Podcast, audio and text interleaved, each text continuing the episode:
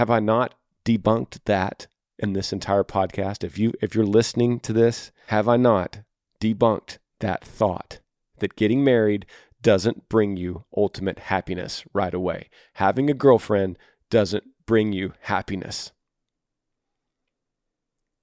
Relax.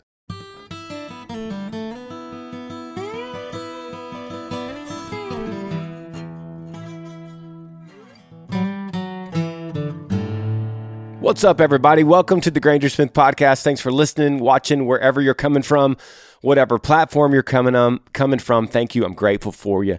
However, you heard about this podcast, welcome. We put out new episodes every Monday.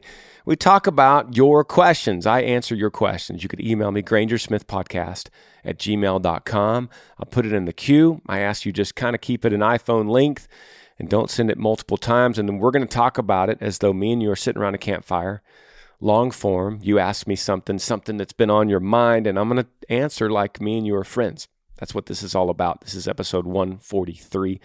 Let's dig into it. First question subject line says, I don't love my wife. It says, Hey Granger, I'd like to remain anonymous. Longtime follower of your music, but first time listener of the podcast. It's been helping me tremendously with deep issues I'm dealing with. To dive straight into this after listening to a recent episode of yours where you said, if you don't if you have to think about loving her then you actually don't. So it made me think and realize that i never did love my wife.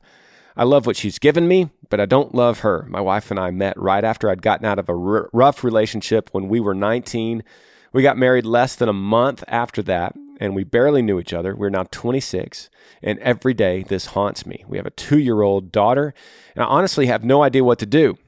I know what the right thing to do is however i feel like it could be the wrong choice I have caught my wife sending illicit photos on three separate occasions to three separate people, and I currently suspect she's talking to someone else right now, though I cannot prove it. She's very private about her phone and deletes everything every day. It's a gut feeling I have, and everyone has always said that you need to trust your gut. I have been asking God for a sign on what to do and have recently surrendered myself to God and asked Him to guide me. And I believe that God brought me to your podcast to ask for guidance from an outside source. There's obviously way more to this and way more to be said, but I don't want this email to be too long. So, my short story question is what should I do? I don't believe I've ever loved my wife, and my daughter always comes first in my mind. My wife gets jealous of our daughter and my relationship and accuses me of loving her more, which I do. Also, my wife every day accuses me of either talking to someone else or thinking about leaving her, or sometimes wrong, or or that that's sometimes wrong when I'm whenever I'm quiet. I'll stop right here so this email doesn't get too long, but please reply back. Thank you. I hope to hear from you soon. Anonymous, thank you for emailing, buddy. Uh, you asked for my opinion, and you're going to get it, and you're not going to like it. And I don't think you're going to follow it because it sounds like you have made your mind up. But I'm going to plead, the, plead my case to you because you came here on this podcast. And I'm going to plead my case to you and to anyone else that might be listening and going through something similar. I'm also going to plead the case for someone that's 19, like you once were, that's single and lonely and looking for a relationship. And I'm going to say to that 19 year old looking for a relationship that's that's very very lonely, do you want to be in a situation like this? Don't rush it. Wait, wait it out. You could be here. You could be in this situation. So, Anonymous, let's dive in now that I've given you an intro to, that I don't think you're going to like. Where do I start? I'm going to start with God. You mentioned God three times in this email, and you have a capital G, and you say you have surrendered. What we do in a situation like this is we turn to God's word. So there's three there's three points of action to heavy dilemma. The three points of action is read the word, pray, and ask for wise counsel. It, it's apparent that you're doing all three if you're reading the word. I know you said you're praying, you've surrendered, you're asking this podcast. I would suggest uh, also asking wise counsel at a church. Your story is not unique, it's not new, it's not going to shock anybody because a lot of people are going through this. So no one's going to go, wow, this is the craziest story I've ever heard. Like this is just common. But here's the thing, Anonymous God's word very clearly says you stay in the marriage and you fight for it because your love at this point is a decision, it is a choice. You don't follow your gut. Don't follow your gut. You said everyone tells you to do that. I'm telling you, maybe I'm the only one saying, don't follow your gut. That your heart, the Bible says your heart is deceitful, it is wicked, and so is mine. And so we follow our minds. And when you read the word, it says that your marriage is a covenant and that what God has brought together, no man can separate. Now, I understand that there, were, there are things that, that Jesus said, like adultery, that allows you a loophole. But he said that because man messed up to begin with. So that's not, it's not an excuse that you look for. You have already declared your wife guilty until proven innocent. Not because she's an inherently bad person, but because you're trying to find a way out. You're trying to find a loophole so that that court paper looks a little bit better and you can keep custody of your daughter or 50% custody of your daughter. That's what your brain is doing. You have decided she is guilty. This was a wrong decision. You need out. You have made up your mind in this situation because your heart has been deceitful to you. Your heart has lied to you. When God's word says, that this marriage is precious, that th- this marriage matters. You can't go to God and say, I surrender. Now, what should I do when the word clearly says, clearly, that you need to stay in this marriage? You need to fight for this marriage. What does it say to your daughter if you leave this marriage? In 20 years, she's going to be in a serious relationship thinking about this decision you made. And, you, and she's going to think to herself, well, marriage is not that big a deal. It's not permanent because dad left mom. Is that the message you want to send to her? And let me tell you something else. The reason the Bible says this, it's not to handcuff us or to make us have miserable, loveless lives. It's because as our creator that created us in a certain way, he knows where our ultimate joy is going to come from. Him. And so he builds us in a way and he gives us the instructions to follow him and to follow his word so that we may have joy and hope and peace and love. Not in our own way, like you're trying to create your own way. The only way that things are created new is from God. He makes the rivers in the desert, He makes things new. He's the one that can turn your heart back to her. So a total surrender, like you're saying, is God, I, I don't love her. I'm hurting. I am lost. I need direction. So I surrender to you because you have my heart in your hands. That's what the Bible says. He's got your heart in, in his hands. He could turn it any which way he wants to. So you say, God, I need, I know that your word says to stay in this marriage, but I don't feel that. So I need, I need you to change my feeling. I need you to change my heart. Make my eyes adore her again turn my heart to her again so that I could love her. Maybe you're thinking, well, I never did. Well, at 19, you found her and something happened so much so that you rushed into a marriage one month later. You must have been really attracted or something about her really compelled you. And then something else really compelled you enough to consummate that wedding and make a baby. Like it wasn't, that wasn't nothing. It wasn't like there was zero attraction. There was something there. So now you go to God and you just go, God, I know, I know what your word says, and I'm I'm staying for my wife, I'm staying for my baby, and ultimately I'm staying for you. But I also want to feel joy and peace and hope, and I, I need you to turn my heart. And then your point of action, your action to your faith is saying, Hey, we're gonna go on a date. We're gonna go on, we're gonna do counseling. We're gonna work on this. Why do you think she's jealous of you and your daughter? Because you're actually loving your daughter more. She sees that. That's easy. Why do you think she's maybe cheating or sending pictures to somebody? Because she doesn't feel the love from you. You're blaming her for something that you have done. It's easy to see from my perspective, from this chair and this table and this podcast. It's easy to see, of course, she's talking to somebody else. Of course, she's jealous of you and your daughter because you're not giving her anything because you've already made up your mind. You don't want to be here. You have accused her guilty. And that's just not what God's word said. Now, you said you feel like God has led you to this podcast to come and give you an outside perspective answer. Now, I'm here to tell you, I think I think you're right, and I think God led you to this podcast so that I could lead you back to his word that says stay with this marriage, fight for it. The easy thing for you to do right now anonymous, the easy thing is to go to the courthouse and file some papers and get out. But God says you do that, you're going to get into another marriage one day and there will be zero trust in that next marriage. Because your next wife will go, "Why did you get out of that marriage?" And you'll go, "Yeah, I just didn't love her." You didn't? But you must have thought you did. Yeah, I thought I did, but I didn't. So, do you love me? Yeah, of course I love you. Well, there, there's zero trust because you cannot prove to her that you stood in front of family and courthouse and friends or whatever you did. You stood up in front and said, Sickness and health and death to us part, I will love you forever.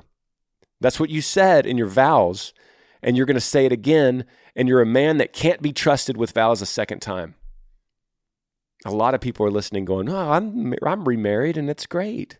There's always these like exceptions, but you're asking me what God says, and I'm telling you, I don't think you're going to listen and I don't think this matters to you. But you did ask me on this podcast and I'm directing you back that you have to fight for this marriage. You might not love her. But think about the thousands of years before you when people were in arranged marriages, when they never even met till the day they got married and they stayed together the rest of their lives. We don't live in a fairy tale. This is not the movies where it just appears that people are always infatuated with each other for 50 years. Sometimes we can confuse infatuation, like I was talking about that in the, in, in the other podcast. We can confuse that infatuation with true love that takes work, with true love that's more than just a feeling, like a fleeting feeling, knees are weak and you get goosebumps that's bigger than that. It's better than that. Stay with it, Anonymous. Pray that your heart has changed because you have a daughter. It matters. You have a wife. It matters. When you're old and sitting in a rocking chair on the front porch, it doesn't matter what she looks like. You've made a commitment to her and you will love her. I'm sorry you're going through this but I do feel like you came to this podcast for a reason. You're asking for God's word. It's clear. It's clear. Read it. Read God's word about marriage. It's clear. What a way to start. Okay, next question. It says, Hey, Granger, I'm 32. I'm from Las Vegas. I listen to your podcast all the time while at work, and I always look forward for the next episode to come out. Thank you, buddy. Uh, it says, Let me get right to this. So I've been struggling mentally on how much I've lost patience I have a two year old little boy, and my old lady has two girls of her own, eight and almost 13. I get frustrated so easily. And my girl tells me that I need to learn more patience, and she's 100% right. When I'm trying to get my son down for a nap or bed, he's always just fighting with me. And sometimes it gets so frustrating. It feels like I'm always turning into an angry guy sometimes, and I get a little sappy, snappy, or have an attitude sometimes. That's not who I am. I'm usually always happy guy but sometimes the kids just frustrate with me. I would just love some tricks on how to get better as a man and, and a father. Uh, I'm I'm not open. I'm not one to open up about my problems, but uh, I'm lost inside. My head is crying out for advice. Thanks. God bless. Um, question comes from Chad, 32, Las Vegas. Dude, thank you for listening to this podcast. Thank you for listening while you're working. I'm glad that it has mattered to you because it matters to you. Now it matters to me. And there's a lot of things I could be doing, uh, filling up my days uh, instead of sitting in front of the microphone hoping that somebody's listening. So the fact that it matters to you makes it worth it to me. So, Chad, thank you, brother. What you're feeling is very normal. Two year olds are monsters, they're absolute monsters. So, of course, you're frustrated with a two year old. Like, that's not something new. That's not. That's not something weird. They are they are little monsters. As Jordan Peterson says, they're little rats. now they're cute. They they're, they're so cute. I believe God made two year olds so so cute, so you don't kill them, and He made them so small so they don't kill you because they they would kill you. If a two year old was bigger than you and they could during one of those temper tantrums, they would kill you. So, buddy, uh, this is a season you're in, and this is going to fly by. Your your baby boy is going to be three, and then then they're going to be four and five, like in a blink of an eye. So the you have to flip your mentality instead of I am so frustrated right now with this child into thinking this is just a phase. This child, this child is is going through a phase that's going to be just a blink of an eye. It's like a small town map dot. You blink and you miss it. That's what two is. That's not easy. And it, it's harder. I believe it's harder for men sometimes because I think women are are better attuned to a small child than a man. And I believe men, a man is more in tune for a teenager in raising that kind of child. Now we overlap and we we're both good at certain things, but I just think genuine, genuine, generally, a woman is better at dealing with a two year old than a man. You're coming home from work, you're tired, your your your patience is low. Keep fighting the good fight, brother. And that's what it is. You're, you're keep struggling righteously, right? Just just hang in there. Hang in there knowing that this is going to pass. And look at that baby and just think, man, two is going to go by so fast. I love this baby boy and he's going to be a man one day. Most of his life, most of this 2-year-old's life is going to be an adult talking back to you, God willing. So this 2-year-old stage is g- gone. It's so fast. So when you get frustrated and, and he's throwing a temper tantrum and he doesn't want to eat or he doesn't want to sleep or doesn't want to take a bath, just take a second and take a breath. Take a breath. Breathe all the way out and all the way in. It's just a child. And it's normal. You did the same thing to your mom and dad. Everyone listening did the same thing to their parents. It's called the terrible twos for a reason. This is not new. Take a breath. This is going to pass. It's going to be over in a blink of an eye. Sail your ship. You got it. It's turbulent water. You're going to make it. You're going to make it. Take a breath. If you got if you got to take a second and go out in the backyard just yell, do it. Come back in. Recenter. Okay. I'm not going to let this child run my life, run my patience into the ground. Yes, I'm tired. Yeah, I'm hungry. But I'm not going to let this child who doesn't know any better dictate my total mental state. Recenter, recenter. You're the dad. Take control of this household. You got this. Question subject line says drinking and driving. Hey Granger, I want to remain anonymous. I live in Georgia. I'm 35 years old. Ever since I moved out of my parents' house, I started drinking alcohol on Friday and Saturday nights, hanging out with my friends. I was always taught by my Christian parents that it was wrong but I still did it. Well, this past weekend, I thought it was a good idea and it wasn't. And I got a DUI. How do I get past this? And how do I get mo- more focused on serving Jesus? Thanks. Anonymous. I'm sorry, brother. This is uh, this is tough. This is a this is the consequence of a mistake that is costly. I know D- DUIs are expensive and it's going to take a long time to clear this off your record, um, to to get off probation, to get your driver's license back, whatever that might entail, and it's just really the fine is really really expensive. So you got you got a long you got a long road ahead of you, an uphill climb. Absolutely doable. A lot of people do it. It's going to depend on your mentality. Are you the kind of person that's going to turn back to drinking and get another one? and then you're really in trouble, then you're going to jail, maybe get in a car accident and kill somebody and then go into prison for manslaughter? Are you the other side of the coin that goes, no, I'm, I'm I learned my lesson. I'm going to get better. Now you sound like that. That's what your email sounds like. You sound like the person that's like, man, I, I learned my lesson. I'm going to get better at this. So Jesus is not the you how do I how do I say this? I hope I could say this uh, with all due respect to you, but we don't clean ourselves up and go to Jesus. There's not a there's not a time when we now every other religion's going to say that you you clean up and you get your life together in order and then you go to Jesus and then you're worthy of him when you're finally cleaned up. That's not Christianity. Jesus finds us as we're broken. He came to earth, as he said, he came to save sinners like me and you.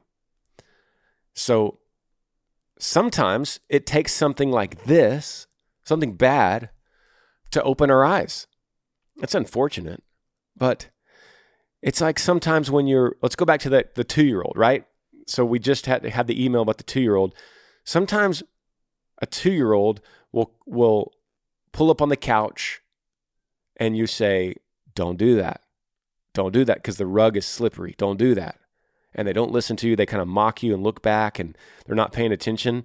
And so, as parents, one thing we can do is we could just go, okay, I'm going to let you stay there for a second. I'm going to let you see what happens when you're on that slippery rug on that couch. I'm just making up this hypothetical. And then they fall. And then they they bang up their elbow and then they cry. And then you pick them up and you say, "Buddy, I told you. I told you not to do that. You did it. And now you're paying the consequence. You got a you got a bruised elbow. Now God is a father, and I believe I believe so many times He does the same thing to us. It's like you want to you don't want to listen to the word, then okay, let's see what happens. You're a rebel. Let's see what happens to rebels. But whenever you finish being a rebel, whenever you're standing there with your bruised elbow and you're crying, turn back to me. Turn back to me. That's the story. That's the story of Jesus. So you want to get past this and start focusing more and serving Him. Now you now you got a bruised elbow. Now you're ready. You're in a perfect place. Um, this is that's not a bad thing. That's a that's a beautiful thing. Now you're at a place when you're ready. You weren't ready before. Before the bruised elbow, you weren't ready to turn and listen. But he was always there. You didn't have to clean up your life to get close to him. He was always always there, ready. So what do you do now? dive into the word. Start going to church. Make a priority on Sundays to go to church. Start surrounding yourself with better friends, better friends that can keep you accountable. They say, hey, man, you getting drunk again? You getting behind the wheel again? Don't do that. Don't do that. Those are the friends you need now, not the friends that go, man, can you be our designated driver? We're going out Friday. Those are the friends you don't need anymore. I believe you've learned your lesson from that, and who you are is the company that you keep. So look at the five people that are closest to you. Make make a big note about those five people because those five people that are surrounding you at all times more than anybody else, that's who you are. You will always assimilate to that group, that five. So it might be time for some new ones. Those are the three things I would tell you to do. I'm sorry that you had to bruise your elbow, but I think it's a good thing. I think you're in a great place. Let's take a break and be right back.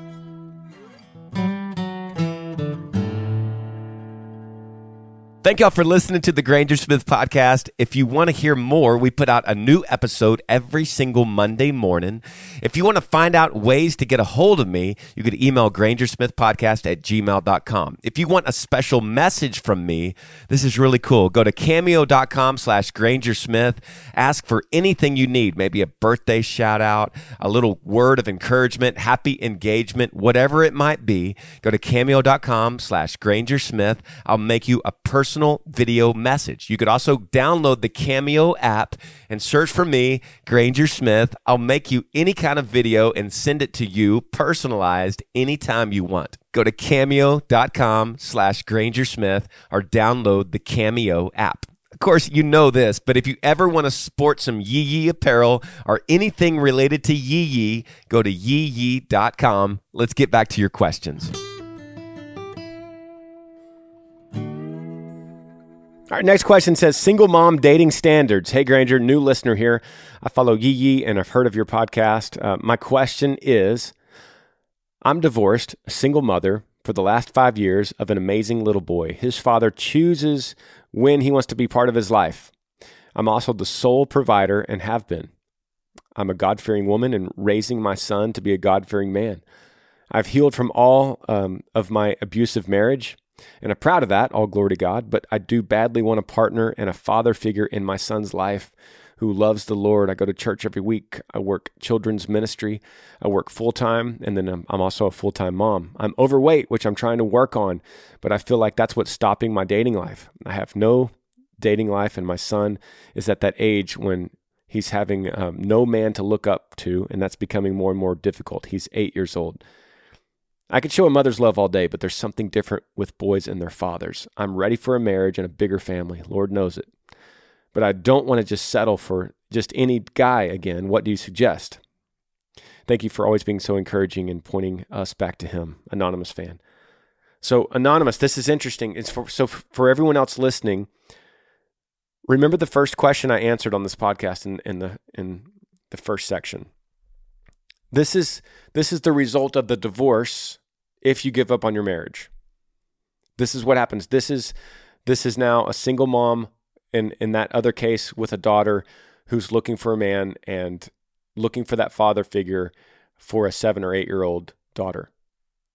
This is the end result. So so we could always see through these questions as we listen to this podcast, we could see all the different stages of life and relationships we could see the ones that if we follow a path that God's given us, or if we follow our own heart and chase after our own desires, we could see the result. It's very easy to see. Okay, so um, anonymous, thank you for emailing. Thank you for this question.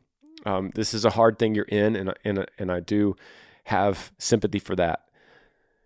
And it sounds like you're doing some great things. You sound like a, an amazing woman my first thought that comes to my mind is is reading through the Psalms. Like read through the Psalms like in the 20s. Psalm 20, 21, 22, 23, 24, 25. And you're going to see so much in those Psalms of David and his heart, which is a, a man after God's own heart. And you can see a lot of things about waiting, waiting. I wait for you.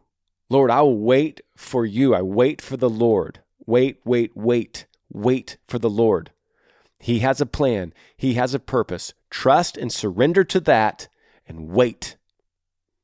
Now, that is so hard to understand, so difficult to swallow, but that's the truth. Anything less than that, anything less than you waiting, is a lack of trust. Now, you are a God fearing woman, according to your words. You go to church every week, you work uh, in children's ministry. But there is a lack of trust. It's, it's, I'm not accusing you because we all do at some level, all of us. But I just I'm pointing it back to you that that if you're going, what's going on? Will I ever find someone? I don't want to settle. I, I, I, I don't, don't, don't, can't, can't, won't, won't. That's a lack of trust. That's that's not an easy thing, but it's like this. It's like God, on your knees at night, anonymous. God, I am surrendering to you because I know you have a purpose for my life that's already written. You have a plan for me. You have a purpose. You have a path for me that's laid out. Let me surrender to that path. Let me surrender knowing that your purpose is better than mine. I could try all I want to navigate and take the wheel and, and, and try to turn this ship however I want to go, but your path is better. You make things new. You restore marriages. You create rivers in the desert. That's you, the creator of this universe. I surrendered to that. So I'm going to rest in that and I'm going to wait on it. I'm going to wait for you. Say that and preach it to your heart, even if you don't believe it. Sometimes we have to say things out loud and let our heart catch up to that later. But you know that that's the truth and you know that that's the word. Wait for the Lord. He has glory planned for you. So wait it out and preach it to your heart. And your heart says, No, I don't want to wait. I want to find somebody now. And I'm overweight and I have problems. And I and my son or is getting older and he needs a father and, and I don't and just and then preach it back and say, Wait, wait for the Lord. I surrender, I trust his purpose, his plan, his will, not mine. I wait, I wait, I wait, I wait. And say that to yourself and then get back on your knees and go, God, I'm waiting for you. I pray that you just brings a man into my life. I'm working, I'm busy, I don't know where to look, and so I can't anymore, and I'm to give it back to you. I'm not to worry about it. I'm not to force this square peg in a round hole, and I'm to say, God, I trust you that you're to bring it, but I'm asking for a godly man to come into my life for my son. And if it doesn't come tomorrow, I'll pray it again, but I'm not to worry. And I'm not going to get angry about it because your purpose is better than mine. So I'm going to wait, wait for you. I'm going to wait for you and then preach it back to your heart again. I'll wait for the Lord. I'll wait for the Lord. His purpose, not mine. His will, not mine. He has a path. He makes rivers in the desert. I will wait for the Lord. If you don't believe that, then you're just not trusting. Do that. Do that. Man, next question. Subject line depressed and single. Here we go. Hey Granger, my name is Jacob. I'm from West Virginia. I'm 23 years old. Never had a girlfriend, and I really want one. I've been on Tinder, Bumble, and a few other dating websites, and I still can't find one. I'm not really going out. I'm quiet. I'm shy. So I'm not the type to go out to bars and parties to look for a girlfriend. I've been praying to God for what seems like forever to bring me a girlfriend and a future wife, but all my buddies either have a girlfriend or they're getting married, and I just feel left out. At this point, I don't even know what to do. Please help. Appreciate it. Jacob from West Virginia. Um, you're making a good case. You're making a good case to complete. This is a, this episode is is like full circle. Okay, Jacob, you're making a case of a desperate man. You're becoming, you're slowly letting your heart take over, and it's making you desperate. And the more desperate you let your wild, wicked heart be, and it convinces your mind, that's how it works. It starts in the gut. Follow your gut, follow your gut. Reject that. The more you let your wild, wicked heart run free and act desperate, the more it convinces your mind that you are desperate and that everyone else has a good life and everyone else has a girlfriend and they're all getting married and and oh, trust me, everyone that's getting married is going to have a great life. Have I not debunked that in this entire podcast? If you if you're listening to this, Jacob, have I not debunked that thought that getting married doesn't bring you ultimate happiness right away? Having a girlfriend doesn't bring you happiness. Relax. Take a breath, like the guy with the two year old. Take a breath. This is a season. Wait for the Lord. Get a hobby. Go get go join a club and do something that you love with other guy friends. Wait. This is a season. You're going to have an entire life to be married. You are 23. It's extremely young. You got a lot of life. I was not married at 23. There are a lot of girls out there. You don't need to be on Tinder and Bumble and dating apps. I understand you're shy. Overcome it. Instead of working on finding a girl on Tinder and Bumble, instead of worrying and taking all the think, think how much effort it takes to worry about finding a girl and how you're going to do it. Instead of all that energy going that direction put the energy on overcoming your shyness in, in small increments baby steps. Like i don't like going out where other girls are or parties. Try it. It's not easy for a shy person to go to a party. Float in there and hang on the wall like a fly. Go with some friends, be in a group, be surrounded by a group. Work on that and don't go there with the intention of finding a girlfriend. Not that many people find girlfriends at parties anyway.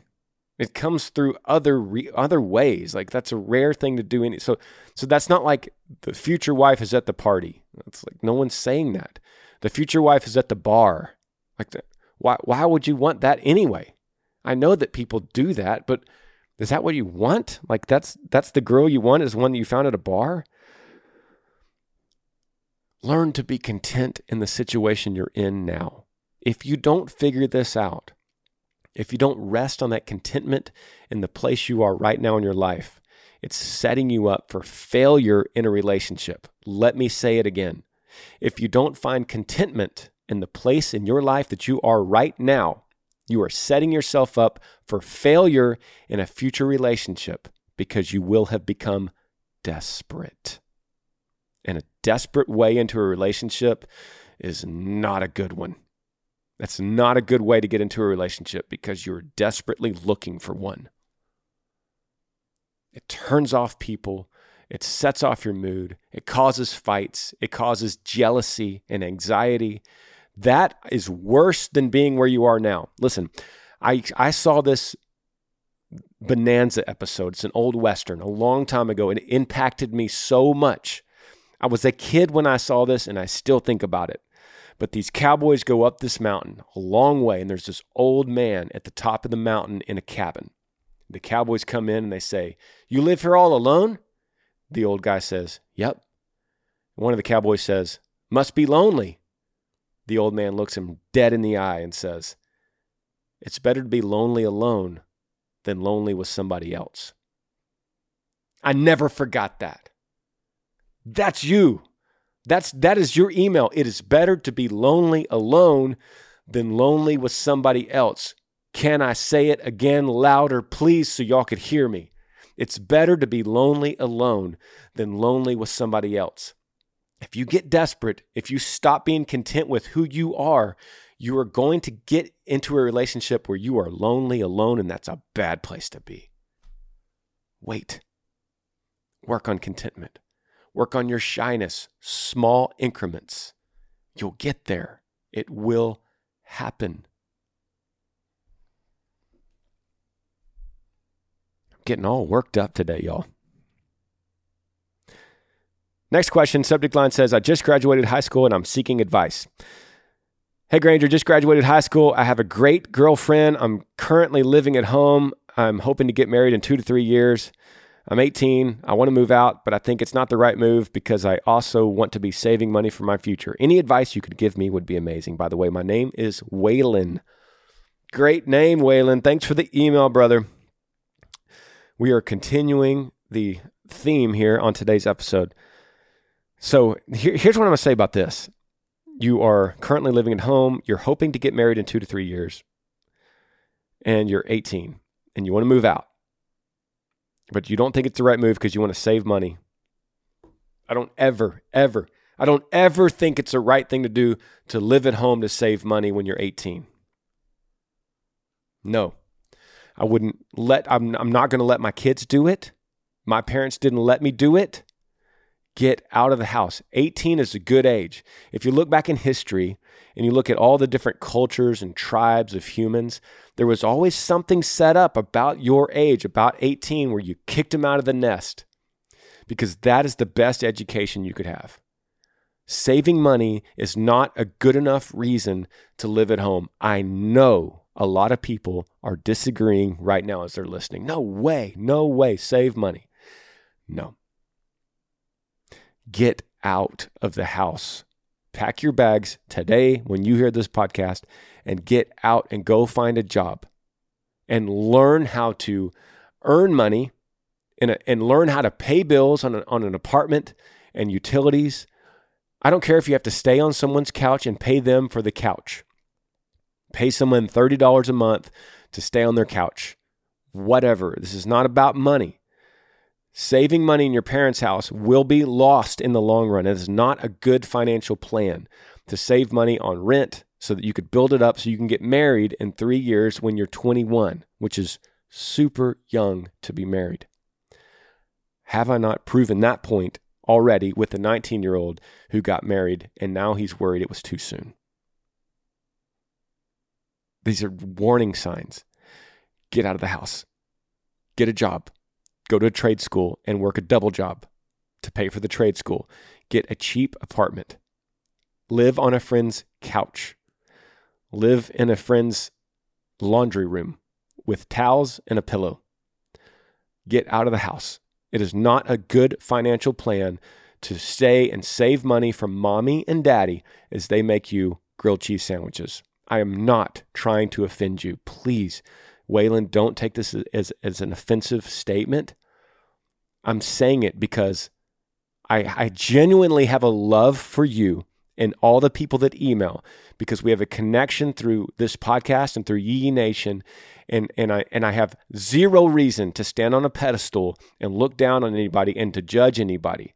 I have zero reason. Like I, I will not do this podcast if it's about me flexing and trying to judge and say I'm better. That's not what this is about.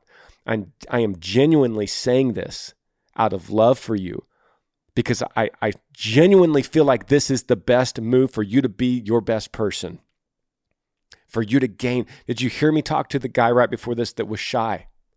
Or the girl that was shy, or guy, all of them, guy, guys, girls, they're shy. This shyness is cultivated by living at home for too long. What makes you an outgoing person is getting out of the house and renting an apartment or a couch or a laundry room with a towel and learning that responsibility of paying the utilities of oh my rent's my electric bill's late. They're going to cut it off. I remember me at that age electric bill getting get going late and the guy coming down the street and flipping the switch at 7 a.m while i'm still in bed and the power goes off in the summertime in texas and the air conditioning stops because i didn't pay the bill on time like those are life lessons that I can't learn at mommy and daddy's house while she's making me honey nut Cheerios. This is so valuable. That money that you're saving is not worth it because it's worthless because you don't know how to save it or spend it.